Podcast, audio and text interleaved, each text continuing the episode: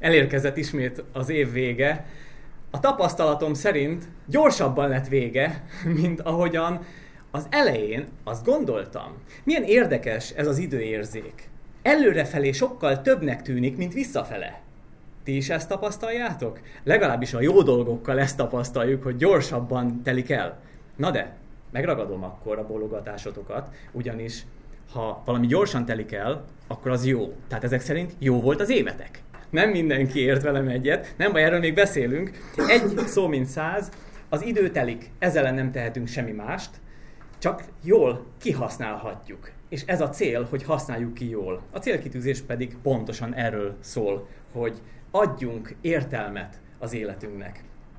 Hamarosan itt lesz újra a szilveszteri hangulat. Emlékeztek az idei első tréningen megtapasztaltuk, hogy fölidéztük a szilveszter hangulatát, abból nyertünk energiát, hogy az esetleges fogadalmainkat ne a bosszúság energiája járja át, hogy már csak azért is, hanem egy racionális és jó döntést tudj hozni a jövődre vonatkozóan.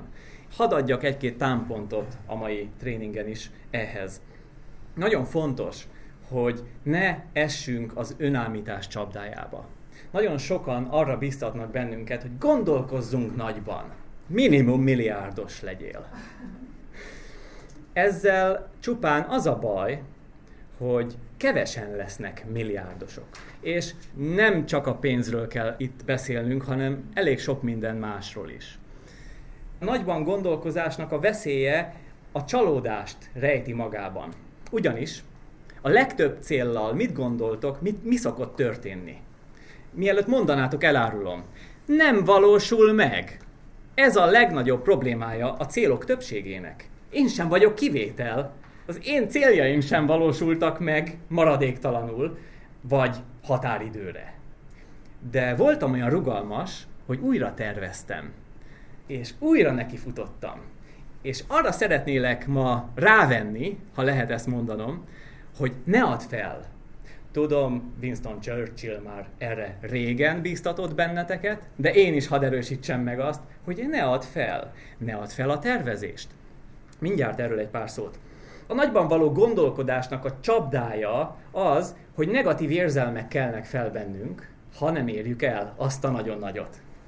Mert ha az a nagy, irreális, az életünk addigi alakulását tekintve, akkor olyan nagy ugrásra van szükség, hogy lehetséges, azt a különbséget nem veszi be a tudatunk.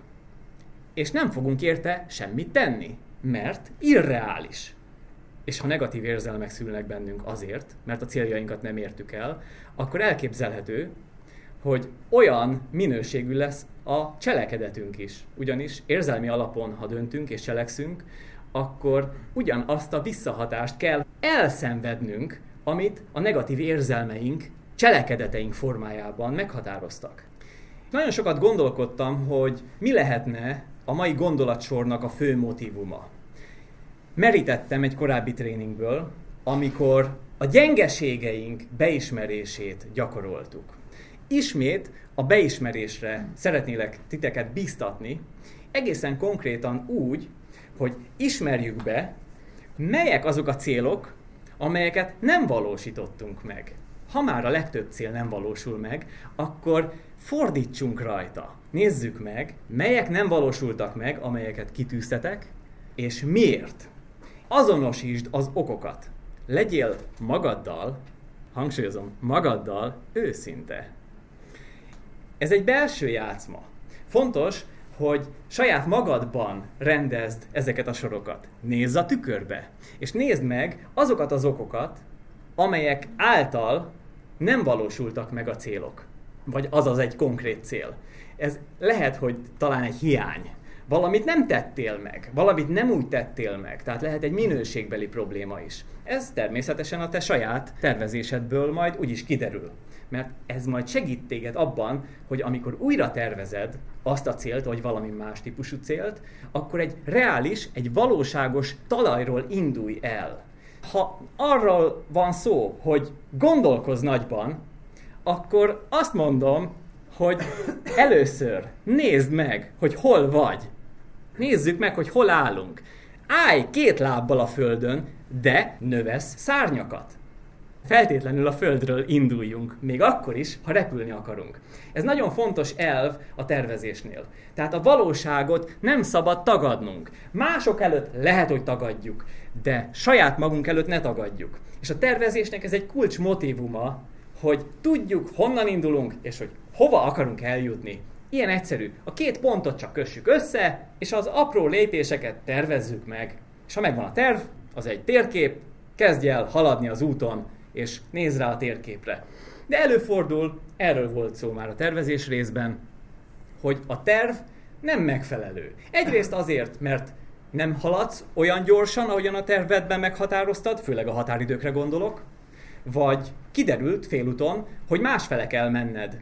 Legyél rugalmas. Nagyon fontos, hogy a rugalmasságodat megtartsd. A tervezésnek van egy öncélúsága. Az a célja, hogy maradj rugalmas, és legyél kreatív. Fontos, hogy egy jó döntést tudj hozni annak érdekében, hogy közelebb kerülhess a céljaidhoz.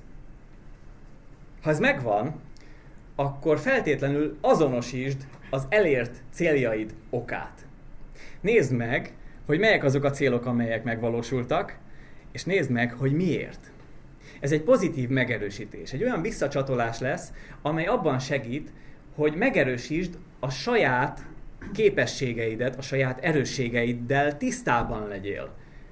Ez is egy fontos kitétele a tervezésnek. Most ismét itt a szilveszteri hangulat, ismét benne leszünk egy kicsit a jelenben, ismét átélhetjük azt az érzést, amit a nagy fogadkozások pillanata fölhoz bennünk, és hogy mi lesz jövőre, egy év múlva, mert egészen biztos, hogy eltelik ez az idő, akkor visszanézve, hogy ez az időszak, ami most még előttünk van, hogy hogyan telik el, ez már csak tőled függ. Remélem, hogy majd félúton segíthetek ebben. Köszönöm a figyelmet!